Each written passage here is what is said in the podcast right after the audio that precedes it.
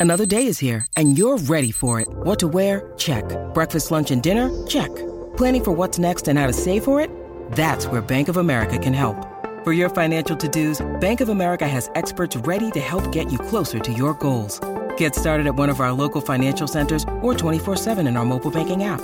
Find a location near you at bankofamerica.com slash talk to us. What would you like the power to do? Mobile banking requires downloading the app and is only available for select devices. Message and data rates may apply. Bank of America and a member FDIC.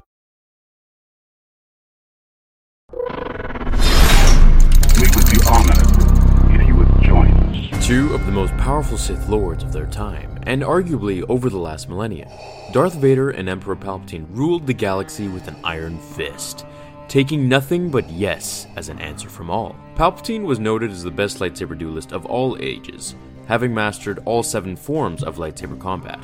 He was versed with literally every style there was. Just to let you know a bit more about his personality, he thought lightsabers were a joke. He mainly used them as a tool, and when he didn't need them, he hung them from his robes or in his sleeve to mock the Jedi. Equipped with the arsenal of never falling to be bested by an opponent who used a form that he didn't, as he would just switch to a more superior form of that form and use it in conjunction with his unrivaled force abilities to inevitably annihilate his prey. When he didn't use his lightsaber, however, this was when he was the most dangerous. He would use his gifted force abilities, namely telekinesis, force illusion, and of course, force lightning.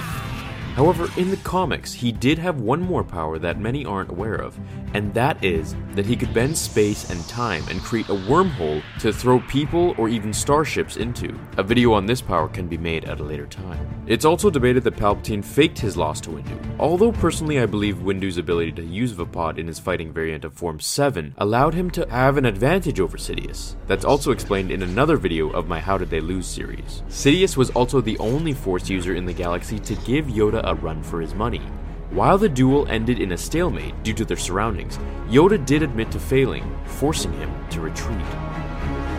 Darth Vader.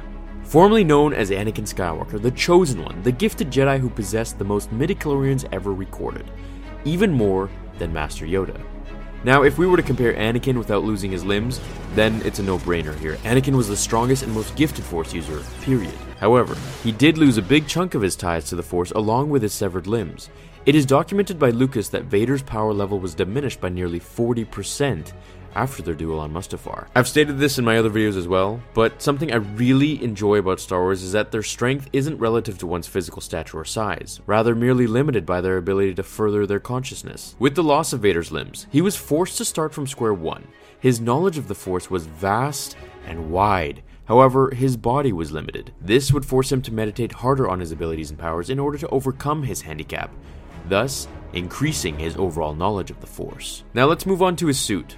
In Legends, the suit is designed by the Emperor to be uncomfortable and painful, causing Vader to be in a constant state of irritation and rage. This gives him more raw power through the rage created for him.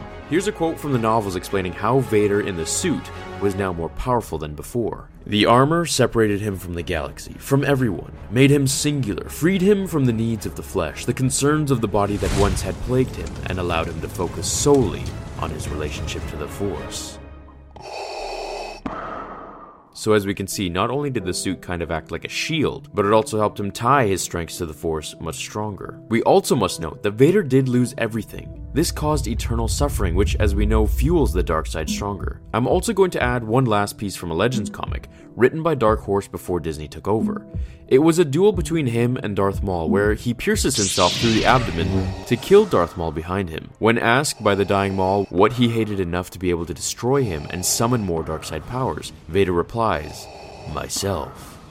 This shows Vader's character and psyche as completely self loathing, which means he literally will stop at nothing as pain itself fuels him for what he did to Padme. So, if we put Vader against Palpatine, sometime at his peak just before A New Hope before he receives his new suit that makes him slower, and he fought Palpatine in a do or die situation, assuming Palpatine reveals to him how he killed Padme, or something that would trigger Vader enough. Then I would say Vader would destroy him if angered to those limits. Vader possesses a somewhat Hulk type complex, where the more pain he receives, the angrier and therefore the more powerful he became. He would eventually reach a point of hatred and pain so deep that his lost limbs would not even be a hindrance to the Force connection.